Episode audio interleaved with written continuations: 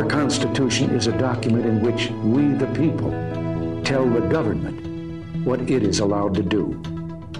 We, the people, are free.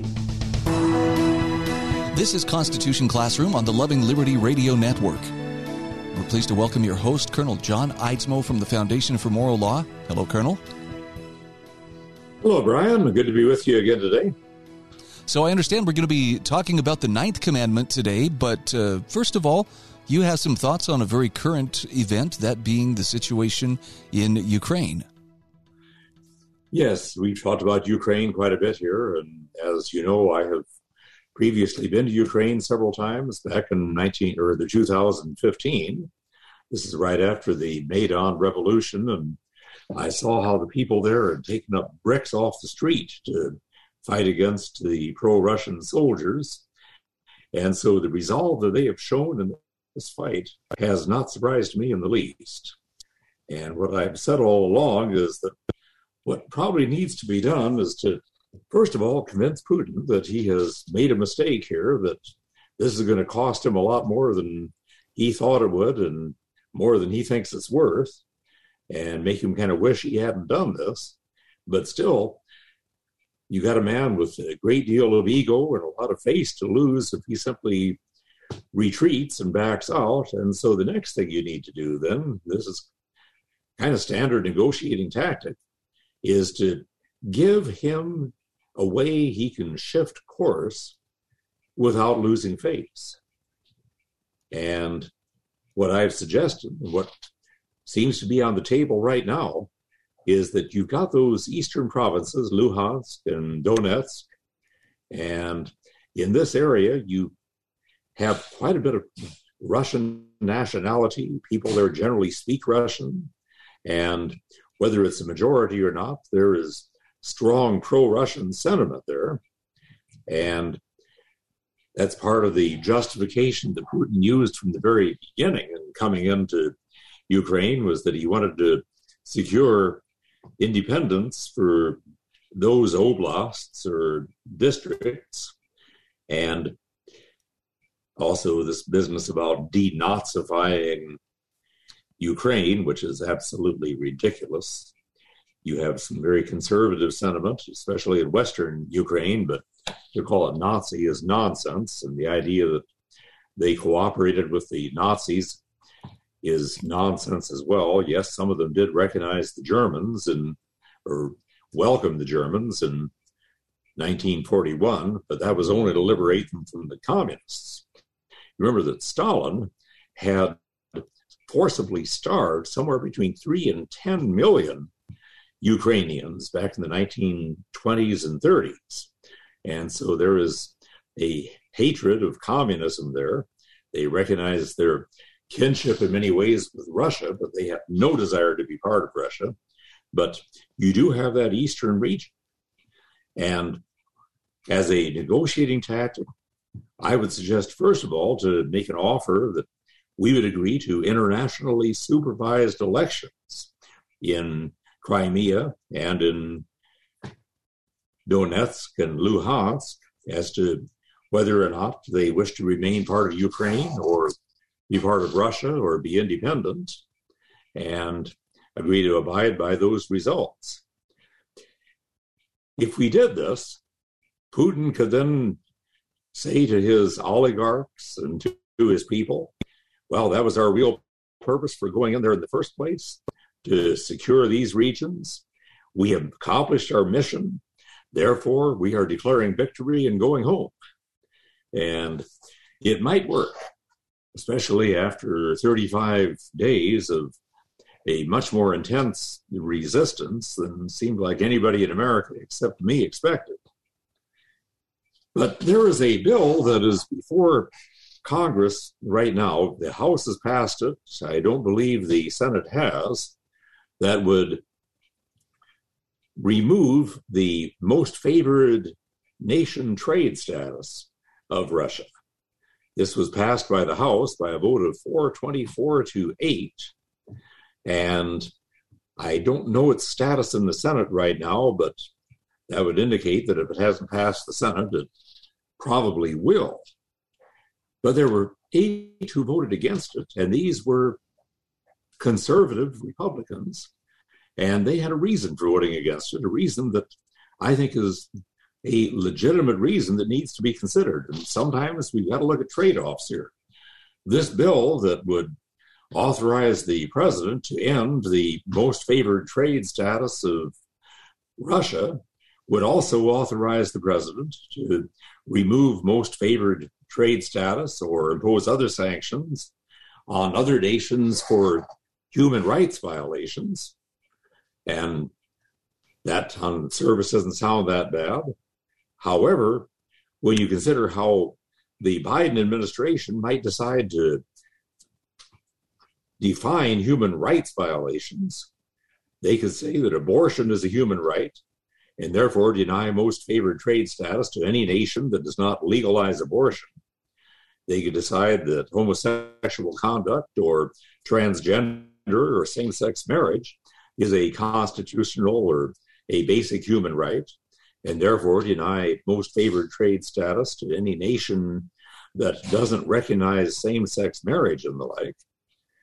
And point of the matter is, we see the deception to which the left is willing to go here in order to try to accomplish its agenda, even exploiting a situation like we have here in Ukraine with the terrible invasion by Russia and conditioning our being willing to help Ukraine, conditioning that on giving the president power to enforce this pro-abortion and pro-gay agenda as far as our foreign policy is concerned.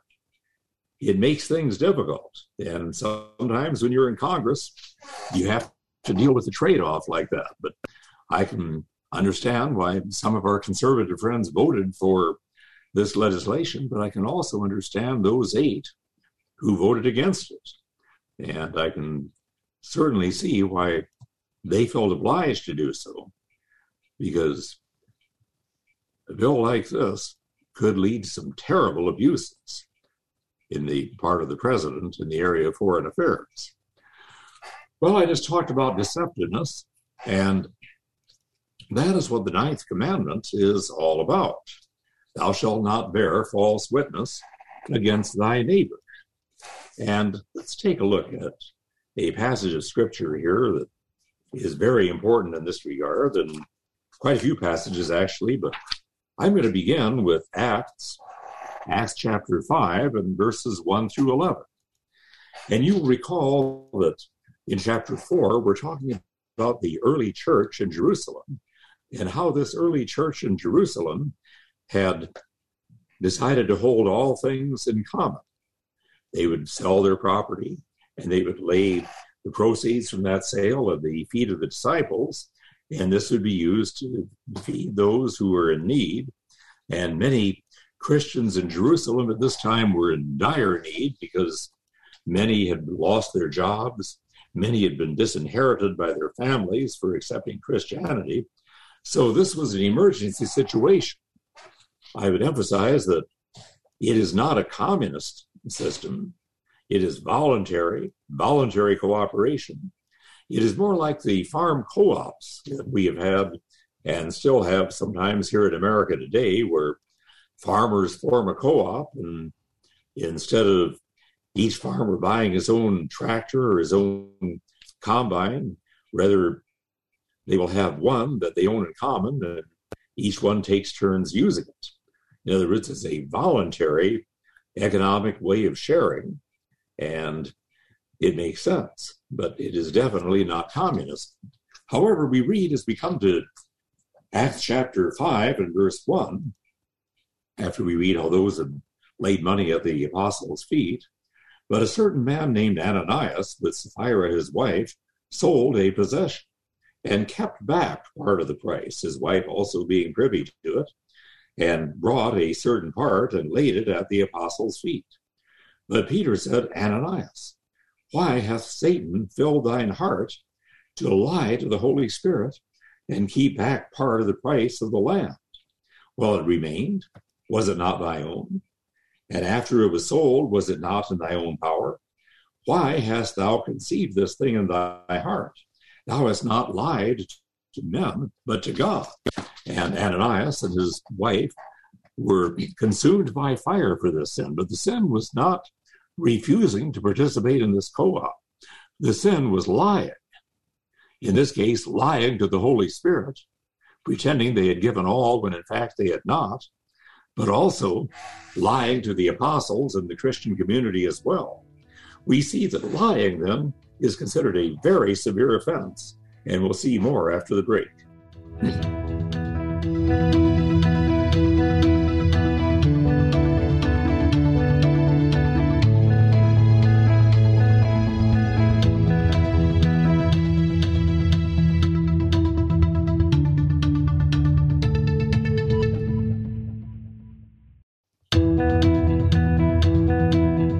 Welcome back to Constitution Classroom on the Loving Liberty Radio Network.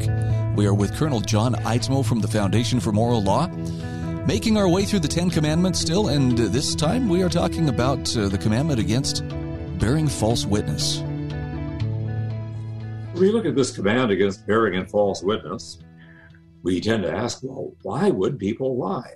Why do people lie? There was a study that appeared in the National Geographic in June of two thousand seventeen, trying to look at humanistic answers as to why people lie. It was found that the average person recognizes and remembers telling a lie about once or twice each day. And I suspect there are a lot of other little white lies or deceptions that we don't even remember. So I think that's only a very small portion of the lying that we actually do. And the study also said that children learn that they can lie between about age two and about age four. I can't remember back at that age myself. For some reason, up until a certain age, maybe somewhere around there, I don't remember exactly, the possibility that you could say something that wasn't true had never even occurred to me. And then it did occur to me, hey, I can lie. But at the same time, it occurred to me, but that's wrong. But children seem to learn that early in life between ages two and four, but they're not very good at it. It's pretty easy to catch children that age in lies. But by the time they're five to seven, they develop some skill at lying. It's found further that if you look to various age groups, people ages thirteen to seventeen tend to lie the most. Next to that is the age group of nine to twelve.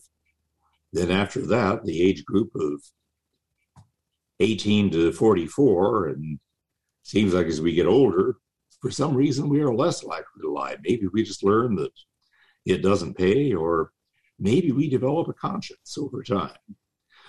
As to why people lie, well, the study said that when people asked why they've been telling lies, twenty-two percent said, well, I told a lie recently to cover up a mistake.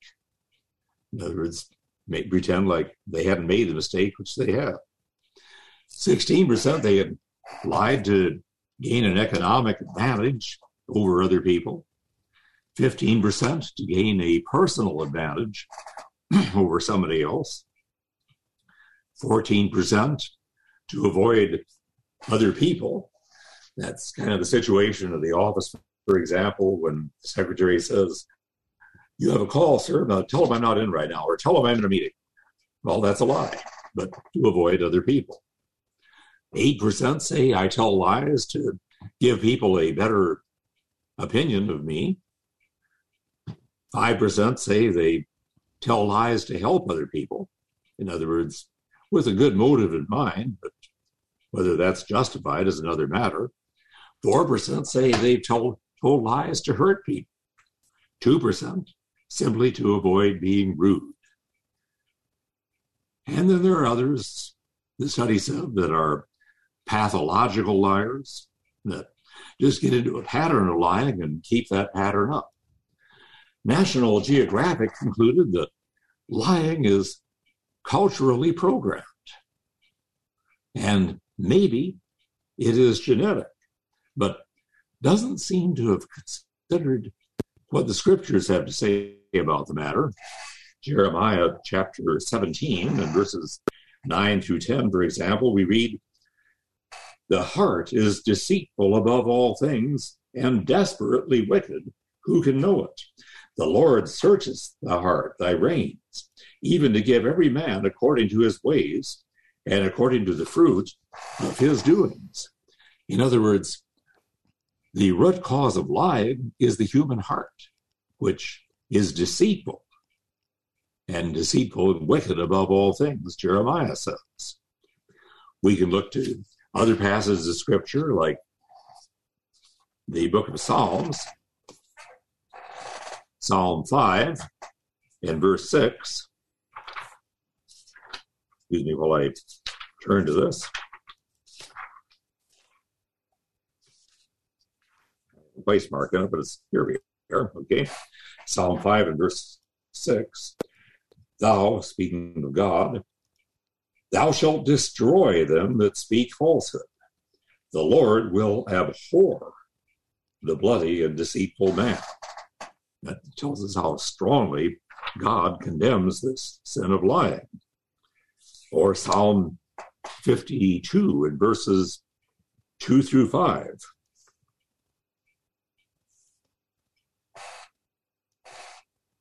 Let's start at verse one. "Why boastest thou thyself in mischief, O mighty man? The goodness of God endureth continually. Thy tongue deviseth mischiefs, like a sharp razor working deceitfully. Thou lovest evil more than good, and lying rather than to speak righteousness. Selah. Thou lovest all devouring words, O thou deceitful tongue. God shall destroy thee forever. He shall take thee away and pluck thee out of thy dwelling place, and root thee out of the land of the living." Again, strong condemnation that we can see in Scripture of this act of lying. And go to the New Testament as well. This is not just an Old Testament matter, but in John chapter eight and verse forty-four, we read, "Ye are of your father the devil, and the lusts of your father ye will do. He was a murderer from the beginning, and abode not in the truth, because there is no truth in him. When he," that is Satan, "speaketh a lie, he speaketh of his own, for he is a liar, and the father of it." Satan is the father of lies.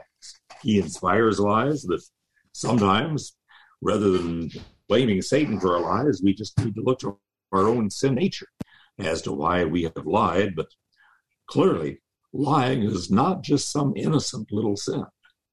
Lying is much, much more serious than that. Well, let's look then, what is lying? I'm going to say lying is intentional deception. And I'm reminded of an incident back when I lived in Tulsa of a man who was running for office. He was a good man in many ways. He was strongly pro-life, but he wanted to be on the city council. And anyway, he was accused, as though this were something wrong, of having participated in a pro-life meeting on a certain date. And anyway, this reporter just asked him outright, "Did you participate in this demonstration?" And he answered, "I did not participate in a pro-life demonstration on April twelfth, nineteen, whatever it was." However, the problem was the reporter got the date wrong. He had participated in the demonstration, only it was on the thirteenth, not the twelfth. Was he lying? Well, I remember talking with some of my Republican friends there. A couple said, "No, that wasn't a lie." But I say it was. A lie is not just a statement that is technically false. A lie is an intentional deception. You can intentionally deceive while telling people something that is factually absolutely correct. I think I've used this example with you before here, but I'll use it again. some years ago here in Montgomery, Alabama. Well, it looks like our time is kind of running out, so I'm going to save this for the next time. But I will just say that lying can be more than a statement that is technically false. It can be nonverbal. It can be saying something without checking it out thoroughly. It can be breaking a promise. Lying is any intentional deception. And seeing more of how that applies, we'll see that in just a little bit after the break.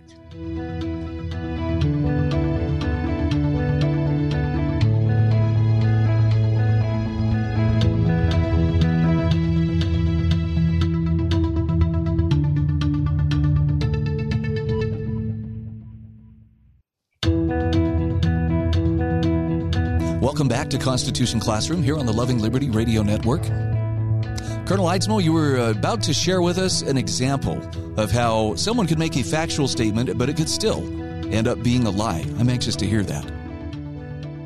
Well, I had an incident here in Montgomery some years ago where I was stabbed in the chest by a masked man right in Montgomery, broad daylight. He had a female accomplice, and he demanded money from me, and I gave it to him.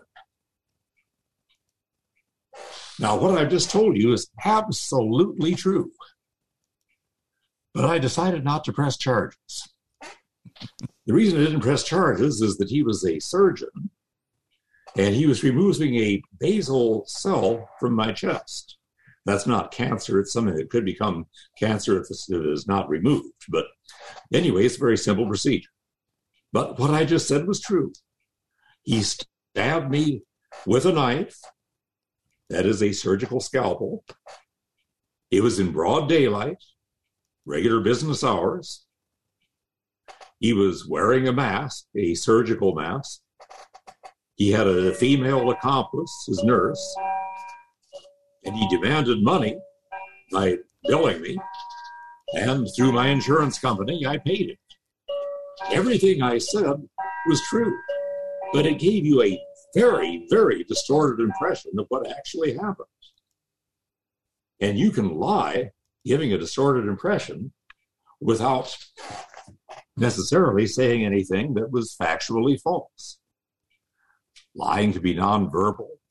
Rolling your eyes at something or nodding at something or winking or something like that to convey an impression that something is false or true when, in fact, the opposite is the case. Lateness can be a form of lying. If you say, I'm going to be there at nine, and you don't really intend to be there at nine at all, you intend to be later. Or you say, I'll have this done by tomorrow, but have no intention of doing that. That is a form of lying. If you say, I'll be there at nine, but then you aren't. If you intended to be there at that time, but you weren't, debatable whether that's lying, but if you get in the habit of, of lateness, yes, that's a form of deceiving people when you know you're not going to keep that promise. Procrastination, putting something off, can be a form of lying. Breaking a promise to get something done can be a form of lying, and you would be amazed at how many people today, even among Christian people today, think that it's okay to break a promise so long as it's not made in writing.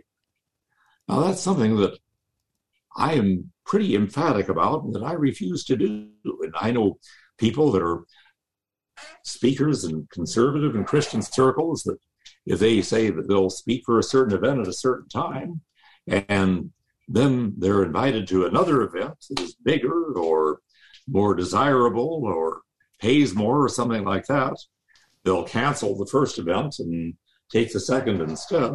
I refuse to do that. That's wrong. If I commit myself to something, I will do it.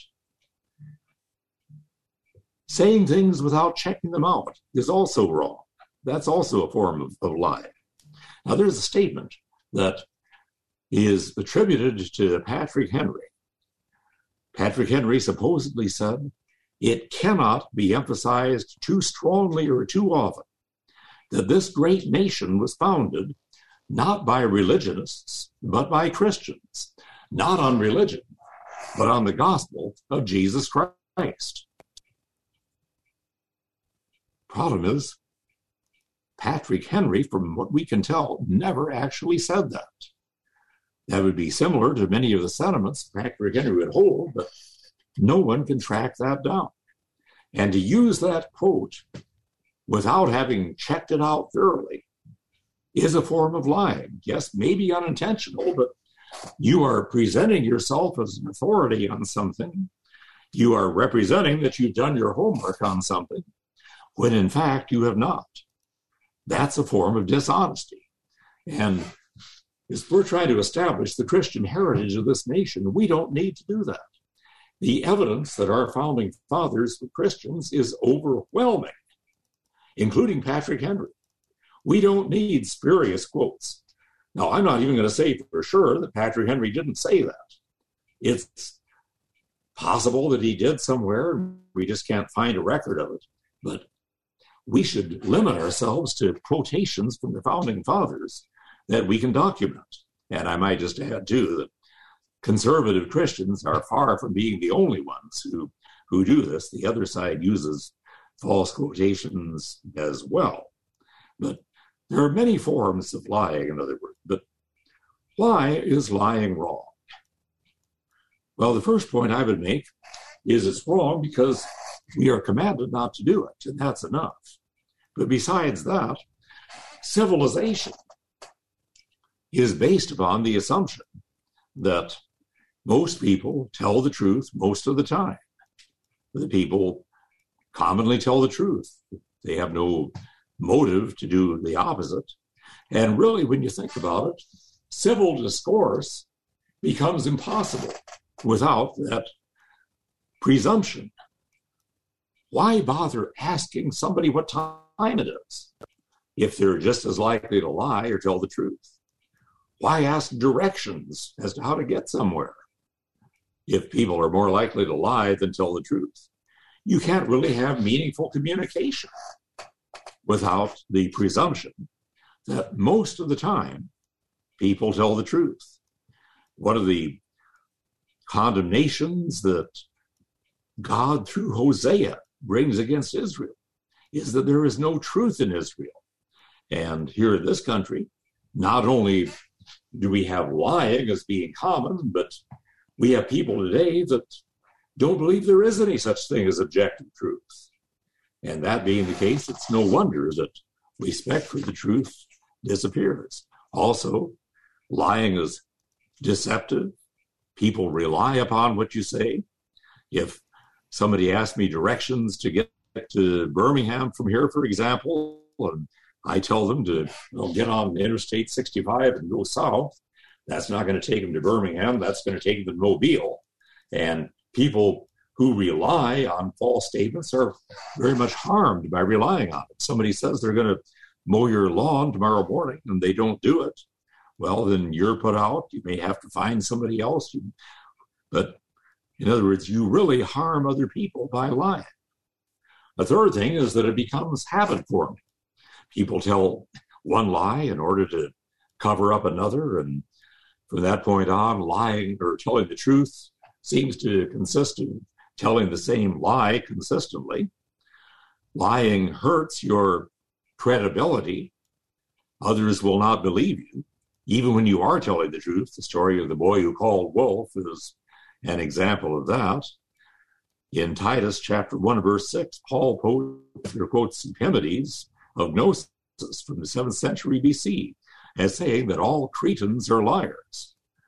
Well, if a Cretan tells you that all Cretans are liars, should you believe it? That's a question that we can wrestle with sometimes, although it's something for fun. But I'm not so much concerned about the difficult cases. I'm more concerned about the easy ones, where lying is something that we know it's wrong.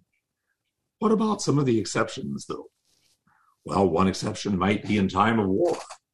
And Churchill once said that in wartime, truth is so precious that she should always be attended by a bodyguard of lies. In other words, to keep the enemy from knowing the truth about our plans, we use deception. For example, in war one time, the British planted some false orders on the body of a dead officer, knowing that the Germans would find that body, find the orders, and from those false orders assumed that the British were going to engage in a certain plan of action when in fact the British intended to do the opposite. Is that an exception where lying is justified? Is lying justified in war? Well, perhaps in some circumstances. We can look into martial arts, and in martial arts, a lot of martial arts is going to be based on deception. You make a certain move to, to suggest to your opponent you're going to do one thing, and then you do the opposite instead. Or in football, you take a pass and things like that. That's a form of deception, but it's part of the rules of the game, and we would understand that that's a different ethic that applies there. Or another way of looking at lies, some suggest that it is a lie if a lie is wrong, that is, if you are making a false statement to somebody who is entitled to the truth. And sometimes there may be people who aren't entitled to the truth. So let's take a look at some of those exceptions after the break.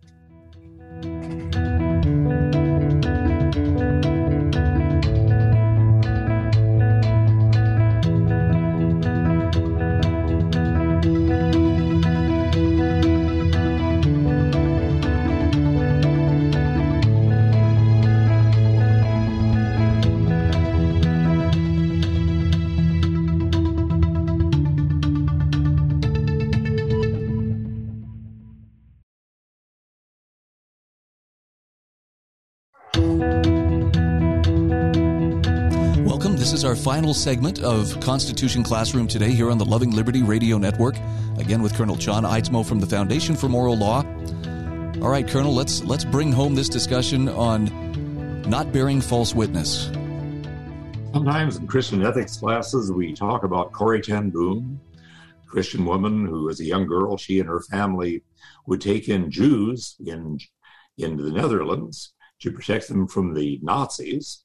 And they would hide the Jews. If the Nazis were in the area, they'd have them go down through a trap door, which was under the kitchen table, down into the basement. Well, one time, Corrie ten Boom was home alone, and she got the idea of the Nazis in the area. She had the Jews in the house go down into the basement. And anyway, they had the trap door under the kitchen table. There was a carpet under the table there. Nazis came in. Asked, do you have any Jews here? Corrie ten Boom, she knew that if she told the truth, they'd be found and executed. If she simply said no, they'd probably do a search. And so she played crazy. She acted like she was retarded or crazy, and she kind of pointed under the, down to below the table and said, they're under the table. And the Nazis assumed that she was a nut, and so they left. Well, technically, yes, they were under the table. They were down in the basement, which is accessed by that trap door under the table. But she conveyed a false impression. In ethics classes, it's sometimes asked, did she lie? Some will say, no, technically, that wasn't a lie. I'll say it was an intentional deception. But it could be justified on two grounds. One ground would be that it is a lesser evil than the ground of the lie, the sin of telling the truth and exposing them to certain death. Exposing to death would be a greater sin, and sometimes we are forced to choose between lesser evils. Or it could be, you could say that it was justified because those Nazis were not entitled to the truth. You know, I have to admit to you, Brian, I've been engaged in deception for many years, and I'm going to give you a dirty secret here about my deception. There is a home security company that came out to our house to try to sell us on their home security system, and we decided not to buy at that time. But when we left, they set up a, they put a sign in front of our house. It just said, this house protected by, and their company. We've left that sign there. I hope no potential burglars are listening right now. But Do I owe an apology to all the burglars that I have deceived by this? I don't think so. They're not entitled to the truth. We thought about putting in our neighborhood there, we're rural area, eight houses in the neighborhood with a gravel road, about yeah, five acres for each house and so on. But anyway, we thought about putting a sign on the front in the entrance to the gate there beside private property and so on that says, this house protected by twenty-four hour surveillance, even if it wasn't. Would that be a lie? Well, one way I thought we could possibly say is, well, put a camera there for twenty-four hours and just not tell people that the twenty-four hours addendum. But at any rate, point is, burglars and trespassers are not entitled to the truth, so there is nothing wrong with that. But we make a promise that we will tell in court the truth, the whole truth, and nothing but the truth. And yet we see examples in Scripture of people that tell something less than the whole truth.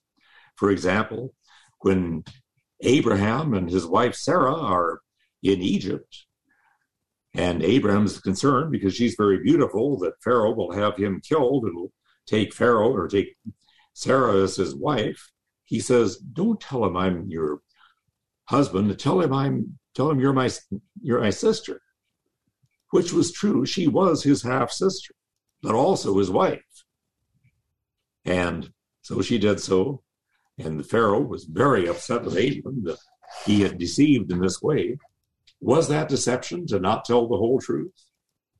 Well, we can argue about that. He did the same thing later with Abimelech, saying that Sarah was his sister and not adding that she's also his wife. So sometimes there are half-truths.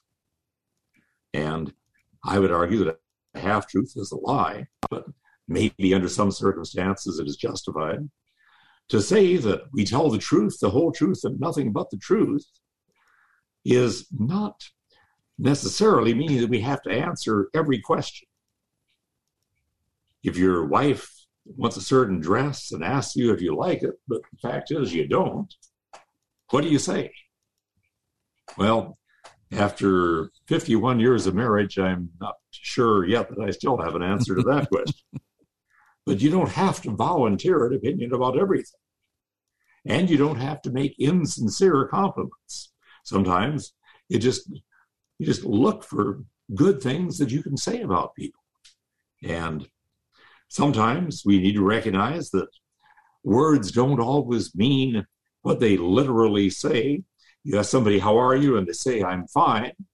That doesn't necessarily mean they're fine. What they really mean to say by that is, I can handle my problems and I don't care to discuss them right now. But these are borderline situations. And it's hard to address those. But what I'm concerned about are the majority of cases of lying that are not borderline situations.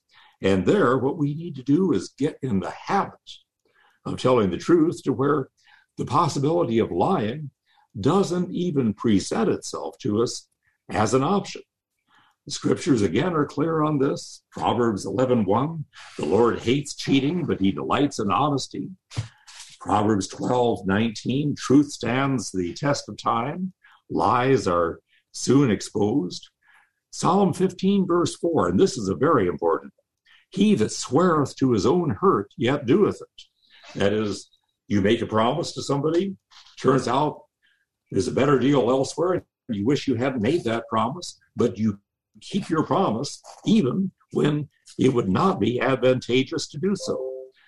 Romans three four tells us, though everyone else in the world is a liar, God is true. So Scripture is very clear. By the way, the American courts have talked about lying as well. There's an interesting case, the case of Commonwealth versus Brown, out of the Pennsylvania Supreme Court in nineteen fifty-seven, in which the court says a dying declaration, that is, a declaration of somebody who is dying, is to be accepted, is probably true because people are not likely to die when they're ready to meet their maker. As the court said, when a person is faced with death when he knows is impending and is about to see his maker face to face, is he not more likely to tell the truth then is a witness in a court who knows that if he lies, he will have a locus tenentii, an opportunity to repent, confess, and be absolved of his sin. But there was a dissent by Justice Musmano who said an expiring murderer could have as much motive to falsify as he had to kill. If the sixth commandment did not deter him from slaughtering his fellow man, the ninth amendment, or commandment rather, would present no barrier to his bearing false witness. There are persons who defy goodness and honor. This is a Supreme Court justice saying this, and who accept the cut rates of Mister Satan at his sulfuric supermarket mm. rather than pay the just price which decency and justice demand. And because of this, evil still walks on the earth.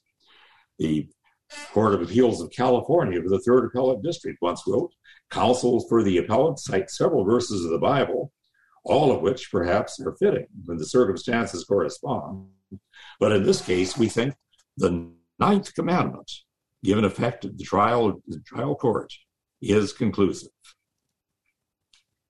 In another case, United States versus Ianello, a federal supplement case, federal district court in nineteen ninety, quoting Exodus twenty sixteen, says, when our judicial system was established and the requirement of an oath or affirmation on the part of a witness was borrowed from the British common law, the swearing of an oath meant something.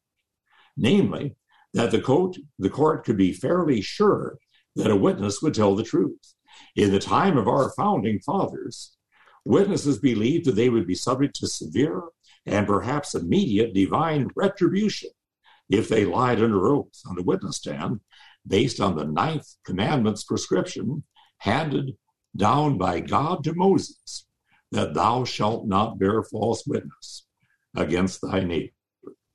And one other case that I'll cite in closing here, Davis versus Queen City Furniture, the Louisiana Supreme Court. Whether in all these contradictions it is the plaintiff's witnesses who have violated the ninth commandment, or if it be the defendant's witnesses, only the Supreme Judge can decide with absolute certainty. But we live in a world of deception, and in that world of deception, we should strive to be truthful. I am the way, the truth, and the life, Jesus said.